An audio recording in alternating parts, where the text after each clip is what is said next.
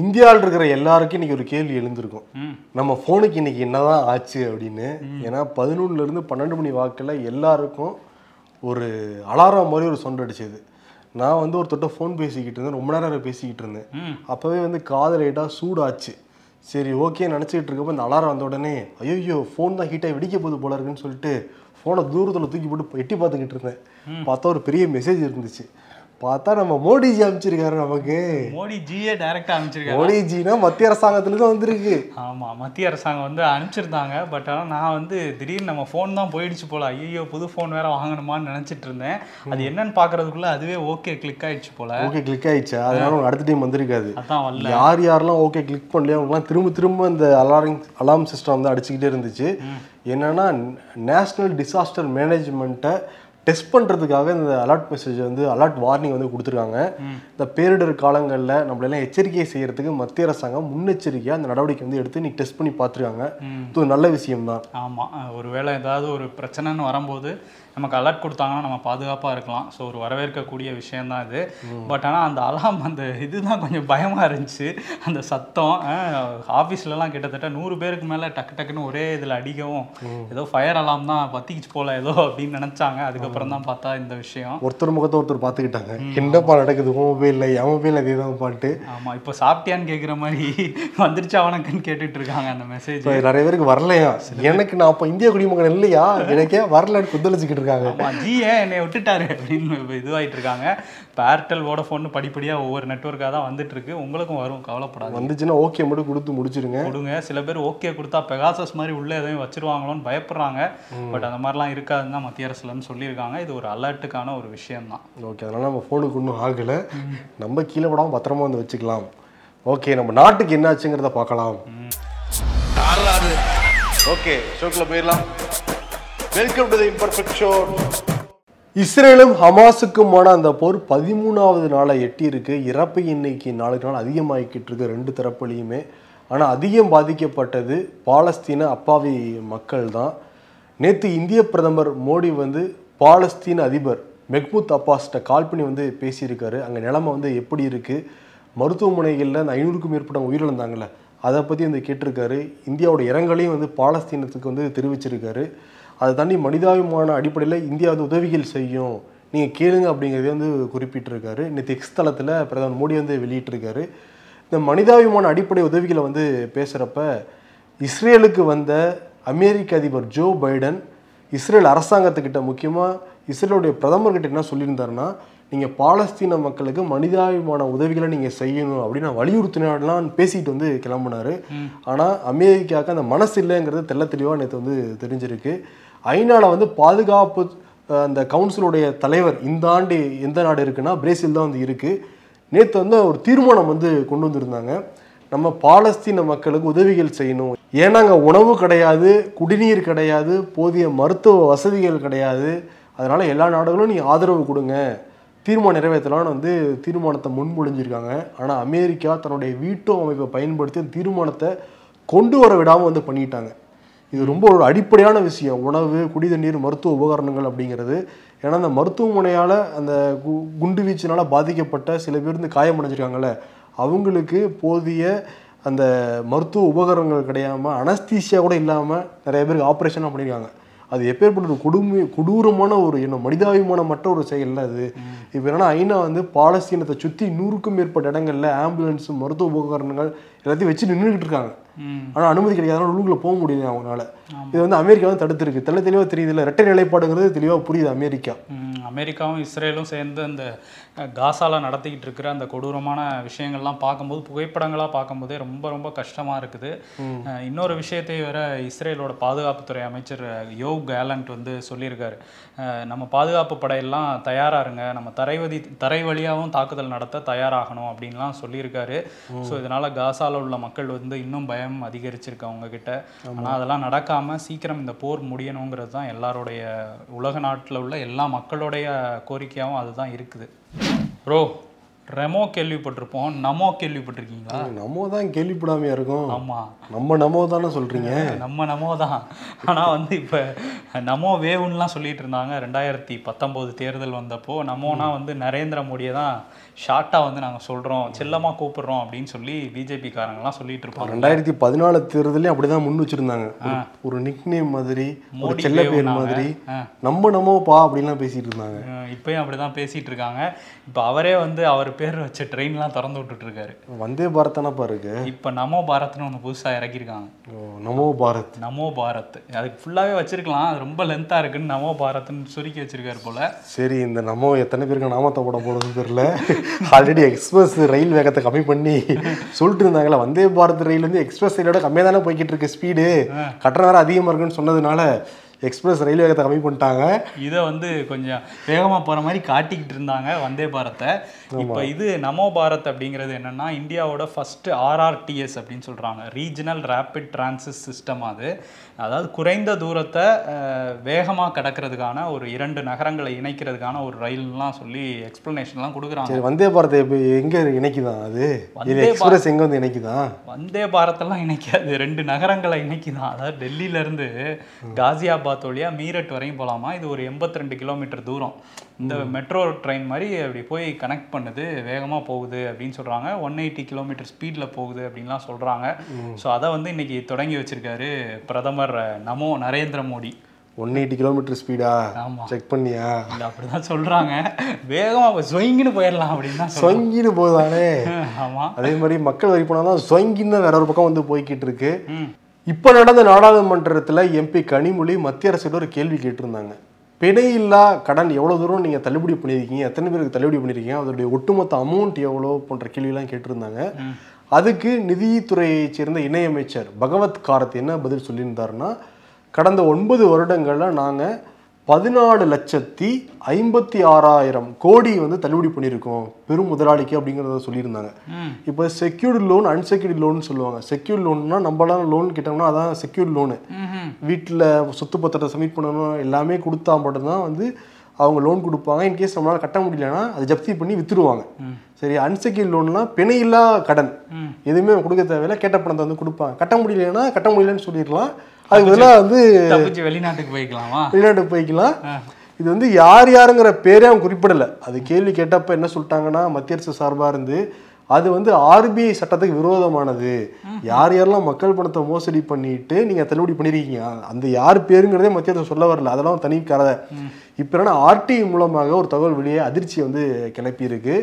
RT ஆர்வலர் சமூக ஆர்வலர் இவர் கேரளாவை சேர்ந்தவர். ஆனால் இப்போ குஜராத்ல இருந்து சமூக செயற்பாட்டாளராக வந்து மாறி இருக்காரு ஓகே. சஞ்சய் அப்படிங்கிற நபர். இவர் ஆர்பிஐ கிட்டேயே வந்து ஆர்டிஐ போட்டு கே கேட்டதில் ஆர்பிஐ என்ன தகவல் கொடுத்துருக்குன்னா கடந்த ஒன்பது வருடங்களில் ரெண்டாயிரத்தி மூணு ரெண்டாயிரத்தி இருபத்தி நாலு மட்டும் சேர்க்கவே இல்லை. இருபத்தஞ்சு லட்சம் கோடி தள்ளுபடி பண்ணியிருக்காங்களாம்ப்பா. ஓ. பதினாலு லட்சம் கோடி நாடாளுமன்றத்தில் சொன்னதே இப்போ கேள்விக்குறியாக தான் இருக்கு. இருபத்தஞ்சு லட்சம் கோடிங்கிறது எவ்வளோ பெரிய அமௌண்ட்டு இங்கே வந்து நூறு நாள் வேலை திட்டத்தில் இருக்கவங்களுக்கு சம்பள பாக்கி இது வரைக்கும். சம்பளம் வந்து கொடுக்கல அப்படின்னு சொல்கிறாங்க நம்ம இங்கே மதுரை எய்ம்ஸ் எடுத்துக்கோ ஆயிரத்தி ஐநூறு கோடிக்கு நம்ம வந்து ஜப்பான் நிறுவனத்துக்கிட்ட கடன் வாங்க வேண்டியது இருக்கு. இதை தாண்டி மாநில அரசுகள் கொடுக்க வேண்டிய பாக்கியை ஒழுங்காக கொடுக்கறது கிடையாது. மாணவர்களுடைய கல்வி கடன் விவசாயிகளோட கடன் எவ்வளோ கடன் இருக்கு? ஆனால் இதெல்லாம் தாண்டி பெரும் முதலாட்டி பெரும் முதலாளிகளுடைய வந்து கடனை வந்து தள்ளுபடி பண்ணுச்சு இந்த அரசாங்கம். அது இருபத்தஞ்சு லட்சம் கோடிங்கிறது எவ்வளோ பெரிய அமௌண்ட்டாக இருக்கு? ஏன்னா மோடி கவர்மெண்ட் வந்து வர்றதுக்கு முன்னாடி பெட்ரோலுடைய டாக்ஸ் எவ்வளோவா இருந்ததுன்னா ஒம்பது ரூபா இருந்துச்சு. இப்போ எவ்வளோ ரூபா இருக்கு? பெட்ரோலுடைய டாக்ஸ் மட்டும் இருபத்தேழு ரூபா இருபத்தேழு ரூபா தொண்ணூறு காசு இருக்கு. அப்போ டீசலுடைய டாக்ஸ் வந்து மூணு ரூபா. இப்போ எவ்வளோ இருக்கு? டேக்ஸு இருபத்தோரு ரூபா இருக்குது டாக்ஸ் அதெல்லாம் ஒன்பது ரூபாய்கள் சேர்த்துனால இருபத்தாறு லட்சம் கோடி. இப்போ நம்ம பணத்தை எடுத்து கொடுத்த மாதிரி தானே தள்ளுபடி பண்ண மாதிரி தானே இருக்கு. அப்படி தான் இருக்குது நமக்கு வர வேண்டியதெல்லாம் வந்து யாருக்கோ வந்து தள்ளுபடி பண்ணிகிட்டு இருக்காங்க. கடனை வாங்கிட்டு அவங்க தப்பிச்சு போய் வெளிநாட்டுல சொகுசு வாழ்க்கை தான் வாழ்ந்துட்டு இருக்காங்க. சரி அதை கூட சரியான தகவல் கொடுக்கலாம்ல. அதுலயே வந்து மாத்தி சொல்லணும். பேர் சொன்னா ஏற்கனவே அதானி பேரை வச்சு ஒரு பெரிய அரசியல் போயிட்டு இருக்கு இதுல பேரை வேற சொல்லணுமாங்கிற மாதிரி பேரு சொல்றதை தாண்டி அதான் சட்டத்துப்படி சொல்லக்கூடாதுங்கிறாங்களே. அமௌண்டே சரியா சொல்லணும்ல? பதினாலு லட்சம் கோடி இருக்கு இருபத்தஞ்சு லட்சம் கோடி எங்க இருக்கு? அவ்வளவு டிஃபரன்ஸா வரும். இல்ல அந்த கேப்புக்குள்ள பதினோரு லட்சம் கோடியை தள்ளுபடி பண்ணிட்டாங்களா? இல்ல என்னங்கிறது அவங்க தெளிவுபடுத்தினா தான் தெரியும். ஆனா இப்போ ஆர்பிஐல ஆர்டிஐ வழியா சொன்னது இருபத்தஞ்சு லட்சம் கோடிங்கிறது யோசிச்சு பார்க்க முடியாத அளவுக்கு ஒரு பணத்தை வந்து தள்ளுபடி பண்ணியிருக்காங்க. இதனால வந்து பெருமுதலாளிகள் லாபம் லாபம் அடைவாங்க நமக்கு தான் கஷ்டம். நமக்கு நமக்கு நாமந்தான். நமக்கு வந்து அப்படியே ஏறிக்கிட்டே தான் போகுது சுமை. இன்னொரு விஷயம் வந்து மத்திய உள்துறை அமைச்சகத்துக்கு கீழே இருக்குல்ல டெல்லி போலீஸ். அவங்க வந்து பத்திரிகையாளர்களை பயங்கரவாதிகள் மாதிரி டீல் பண்ணி அவங்களோட செல்ஃபோனை பிடுங்கி லேப்டாப்பை பிடுங்கி கைது பண்ணிட்டு போனாங்க. அந்த நியூஸ் கிளிக் விவகாரம் அவங்க சீனாக்கிட்டேருந்து பணம் வாங்கிட்டு செய்தி போடுறாங்க. இந்த மாதிரியான குற்றச்சாட்டுலாம் வச்சுருந்தாங்க. இந்த குற்றச்சாட்டுக்கு வந்து யூஏபி ஆக்ட் பயங்கரவாதிகள் மேலே போடக்கூடிய அந்த ஆக்டை போட்டு கைது பண்ணி கூட்டு போயிருந்தாங்க. அந்த நியூஸ் கிளிக்கோட ஆசிரியர் பிரபீரையும் ஹெச்ஆர் ஹெட் அமித்தையும்.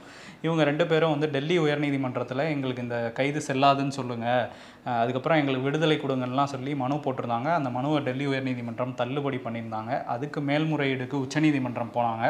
உச்சநீதிமன்றம் இப்போ என்ன சொல்லியிருக்காங்கன்னா டெல்லி போலீஸ்க்கு வந்து இதில் நீங்கள் பதில் மனு தாக்கல் பண்ணுங்கள் அப்படின்னு சொல்லியிருக்காங்க. ஸோ பதில் மனு தாக்கல் பண்ணதுக்கப்புறம் தான் இந்த வழக்கு எப்படி போகும் அப்படிங்கிறது தெரியும். இந்தியா கூட்டணி வந்து நாங்கள் வலுவாக இருக்கோம். மோடி அரசாங்கத்தை வீட்டுக்கு அனுப்பிட்டு தான் எங்களுக்கு அடுத்த வேலையேங்கிற மாதிரி சொல்லிட்டு இருக்காங்கல்ல. அதில் வந்து ஒரு பிரச்சனை வர மாதிரி அகிலேஷ் யாதவ் வந்து காங்கிரஸே அட்டாக் பண்ணியிருக்காரு. சமாஜ்வாடி கட்சியோட தலைவர் அகிலேஷ் யாதவ் வந்து மத்திய பிரதேசத்துலேயும் அவங்க சில தொகுதிகள்லாம் போட்டியிடுவாங்க. ஏன்னா யூபிக்கு பக்கத்தில் இருக்குது அப்படிங்கிறதுனால. அவர் இப்போ என்னன்னா நேற்று வந்து காங்கிரஸ் நூற்றி நாற்பத்தி நாலு பேர் கொண்ட அந்த லிஸ்ட்டை வந்து வெளியிட்டிருந்தாங்க. அவங்களோட வேட்பாளர் லிஸ்ட்டை இதுக்கப்புறம் வந்து கடுப்பாயிட்டாரு அகிலேஷ் யாதவ். எங்ககிட்ட கமல்நாத்தும் அங்கே இருக்க திக்விஜய் சிங்கும் தொடர்ந்து ஃபோன் பண்ணி வாங்க பேசுவோன்னு இந்த தேர்தலுக்கே கூப்பிட்டாங்க. சரி மத்தியில் தான் கூட்டணின்னு சொல்லியிருந்தாங்கன்னா கூட பரவாயில்ல. இந்த தேர்தலுக்கு வாங்க வாங்கன்னு பேச்சுவார்த்தைக்கெல்லாம் கூப்பிட்டுட்டு இப்போ எங்கள்கிட்ட கேட்காம அவங்களே வந்து அறிவிச்சிட்டு இருக்காங்க இது வந்து ஒரு துரோகம் அப்படின்லாம் சொல்லியிருக்காரு. காங்கிரஸ் லீடர்ஸ் வந்து எங்களுக்கு துரோகம் பண்ணிட்டாங்க அப்படின்னு சொல்லியிருக்காரு. இதில் ஒரு படி மேலே போயிருக்காரு. இருங்க அந்த இதுக்கே வரலையே. நீங்கள் பண்ணீங்க பயங்கரமாக பயங்கரமா இருக்கேப்பா. இதுக்கு மேல பண்ணிருக்காரு. நீங்க பண்ணீங்கல்ல என் மாப்பில நாங்க யூபில நாங்க பழிக்கு பழி வாங்குவோம். நீங்க சீட்டு கேட்டு வரும்போது நாங்க கொடுக்க மாட்டோம்ல அப்படின்ட்டு இருக்காரு கச்சேரி இருக்கு இந்தியா கூட்டணியில. ஆனா மூணாவது கூட்டம் வரைக்கும் போட்டாங்க. நாலாவது கூட்டம் கண்ணு கட்டினது வரைக்கும் தெரியலையே எங்க போட போறாங்கன்ட்டு. டைரக்டா தேர்தல்ல பாத்துக்கலாம் அகிலேஷ் யாதவ் மட்டும் கிடையாது. நிதிஷ்குமார் கிளம்பிட்டாரு. ஏன்னா இந்தியா கூட்டணி உருவாகிறதுக்கு விதை போட்டதே நிதிஷ்குமார் தான். எல்லாரும் பாட்னாவை நோக்கி வாங்கன்னு சொல்லிட்டு எல்லா எதிர்கட்சிகளையும் பார்த்துக்கிட்டு இருந்தாரு. பிஜேபி இருக்க எல்லாத்தையும் ஒன்று சேர்த்து பாட்னாக்கு வந்து முதல் கூட்டம் போட்டாங்க. அப்புறம் வந்து அவரை கண்டுக்காம விட்டுருக்காங்கிற ஒரு சின்ன வருத்தத்தில் இருக்காரு எல்லாரும் சொல்லிட்டு இருந்தாங்கல்ல. இப்போ அவர் பேசுறத வந்து வச்சு பார்த்தா வருத்தத்துலலாம் இருக்காங்கிறத கன்ஃபார்ம் பண்ற மாதிரி தான் இருக்கு. ஓகே. நேத்து வந்து பீகார்ல மோதிகாரி அப்படிங்கிற இடத்துல வந்து பட்டமளிப்பு விழா நடந்துச்சு. ஓகே பல்கலைக்கழக பட்டமளிப்பு விழா அதுல வந்து ஜனாதிபதி திரௌபதி முர்முலாம் கலந்துக்கிட்டாங்க இவரும் கலந்துக்கிட்டாரு இவர் கலந்து என்ன சொல்றாரு? இந்த பல்கலைக்கழகம் வரதுக்கு காரணம் யாரு? யாரு? காங்கிரஸ் கிடையாது.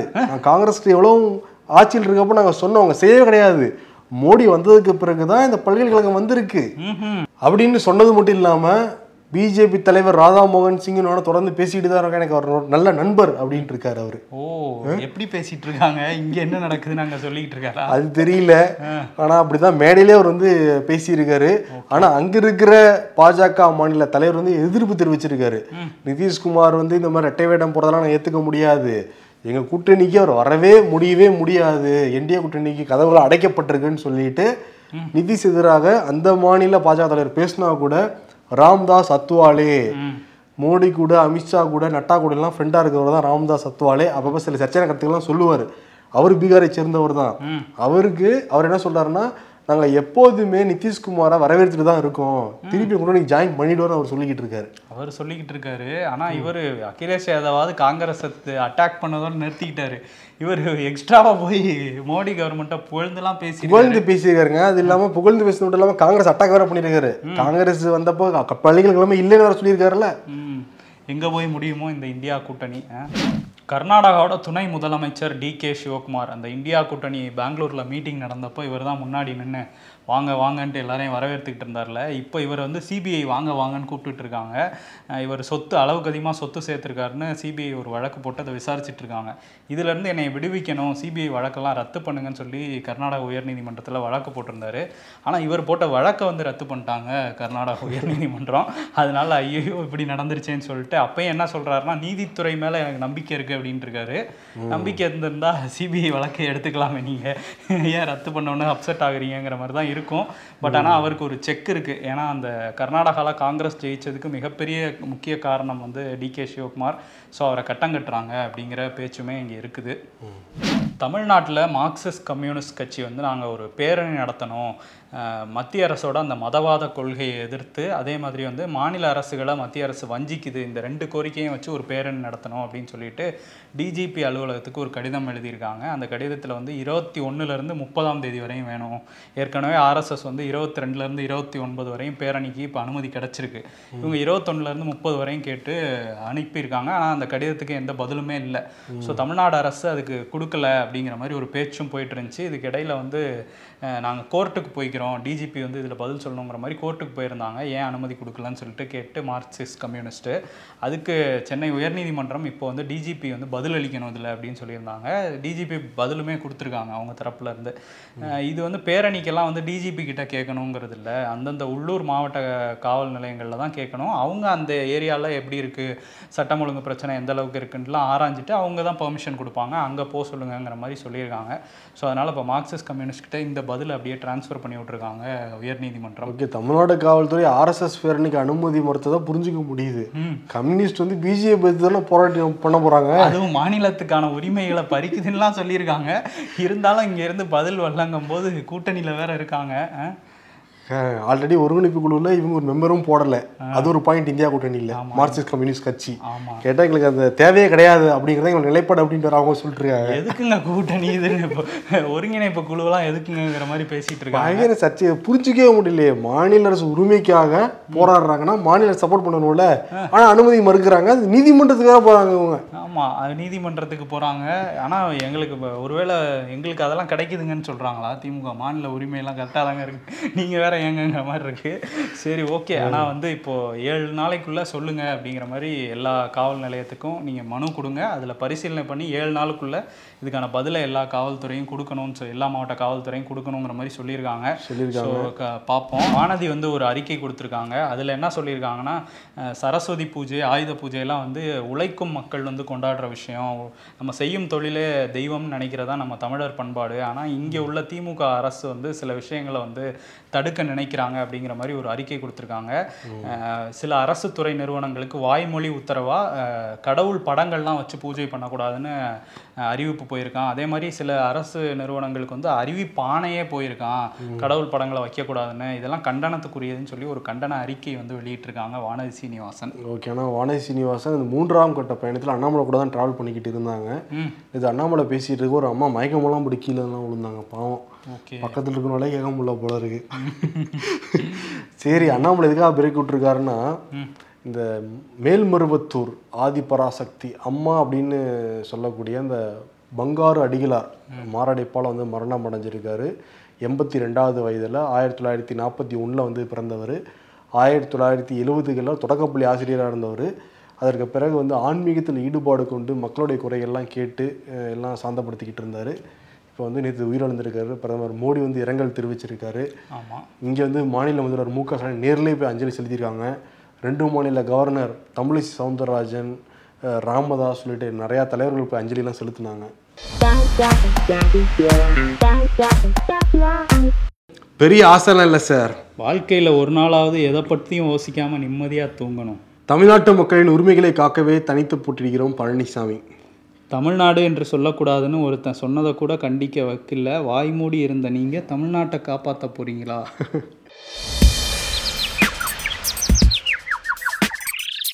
என்ன மனுஷையா குண்டு போட்ட இஸ்ரேலுக்கு சப்போர்ட் பண்ணுறாரு அதனால பாதிக்கப்பட்ட பாலஸ்தீனத்துக்கும் வருத்தப்படுறாரு. என்ன மனுஷையா நம்மச்சி அப்படிங்கிறாங்க. வரிப்பணத்தில் கட்டப்படும் இடங்களுக்கு தலைவர்கள் பெயர் வைப்பதை ஏற்க முடியாது அண்ணாமலை ஆவேசம். For example Narendra Modi cricket stadium அதே மாதிரி நமோ பாரத். நம்ம ரயில். அரசியல்ல இதெல்லாம் சாதாரணமாப்பா. இப்போ பேசிட்டு இருந்தோம்ல அதுக்கு தான் விருது கொடுத்துடலாம். ம். நமோ நமோ நாராயண ஐயோ இது பாட்டா? ஆமா இது கமல் படத்துல தசாவதார படத்தில் வர்றது. ஆமா நம்ம மோடியுமே தசாவதாரம் மாதிரி தான் எடுக்கிறாரு. பார்த்து பல கெட்டப்ல போட்டோ ஷூட் எடுத்திருக்காரு. போட்டோ ஷூட்லப்பா யூடியூபரா இருக்காரு. அந்த மாதிரி லிரிசிஸ்டா இருக்காரு. பிஎம்மா இருக்காரு. எவ்வளோ அவதாரம் எடுக்கிறாரு அவரு? பல அவதாரங்கள் எடுத்துக்கிட்டு இருக்காரு. முன்னாடி வந்து நான் டீ எல்லாம் வித்திருக்கேன்லாம் வேற சொல்லியிருக்காரு. மாடலாவும் இருந்திருக்காரு. மாடல் இருக்காரு. போட்டோ மாடல் ஓ அந்த இதுவா? ஓகே ஓகே அதெல்லாம் கேஷ்டா நடந்து வாங்க நான் எடுத்துக்கிறோன்ட்டு நம்ம ஃபோட்டோகிராஃபர்லாம் கேட்டாங்க சொல்லுவாங்க. ஆமா இவர் போட்டோ எடுக்கிறதே பத்து பேர் சுத்தி நின்னு போட்டோ எடுப்பாங்க. சரி அதான் இப்ப இந்த நம்மோன் ட்ரெயின் விட்டுருக்காங்கல்ல இதுக்கு வந்து காங்கிரஸ் என்ன சொல்றாங்கன்னா எதுக்கு நீங்க பாரத்தெல்லாம் மாத்திக்கிட்டு இருக்கீங்க? நம்மோன் டைரக்டா நாட்டு பேரை மாத்தி விட்டு கிளம்ப வேண்டியதானே? இது நல்ல ஐடியாவா இருக்கே. இது நாங்க யோசிக்காம போயிட்டோமே. அவர் யோசிக்காதெல்லாம் இவங்க எடுத்து கொடுத்து செய்ய வச்சிட்டு இருக்காங்க காங்கிரஸ்ல. ஏன் இந்த விபரீத விளையாட்டு காங்கிரஸுக்கு. ஆசைப்படுறாங்க காங்கிரஸ் வச்சுக்கிறாங்க அவங்க அவங்க ஏதாவது வச்சுக்கலாம்னு பாக்குறாங்களோ? தெரியல காங்கிரஸோட எதிர்காலம் எப்படி இருக்கும் இந்தியா கூட்டணி எதிர்காலம் எப்படி இருக்கும்ட்டு சரி நம்ம மோடிக்கு டீலாம் நோ டீலாங்க விருதை வந்து கொடுத்துடலாம். அவர் டீல் எல்லாம் பண்ணிட்டு இருக்காரு நமக்கு தான் பல விஷயங்கள் இது. நோ டீல் நோ டீல் கத்திக்கிட்டு இருக்கோம் ஆனால் காதில் வாங்க மாட்டேங்கிறாரு. காதில் வாங்கினாலும் இந்த காதில் விட்டுறாரு. ஆமா டீலுங்கிறது அந்த இருபத்தஞ்சு லட்சம் கோடி தான் ஞாபகம் வருது. சரி ஓகே. ஞாபகம் என்ன பண்றது? ஓகே நன்றி வணக்கம்.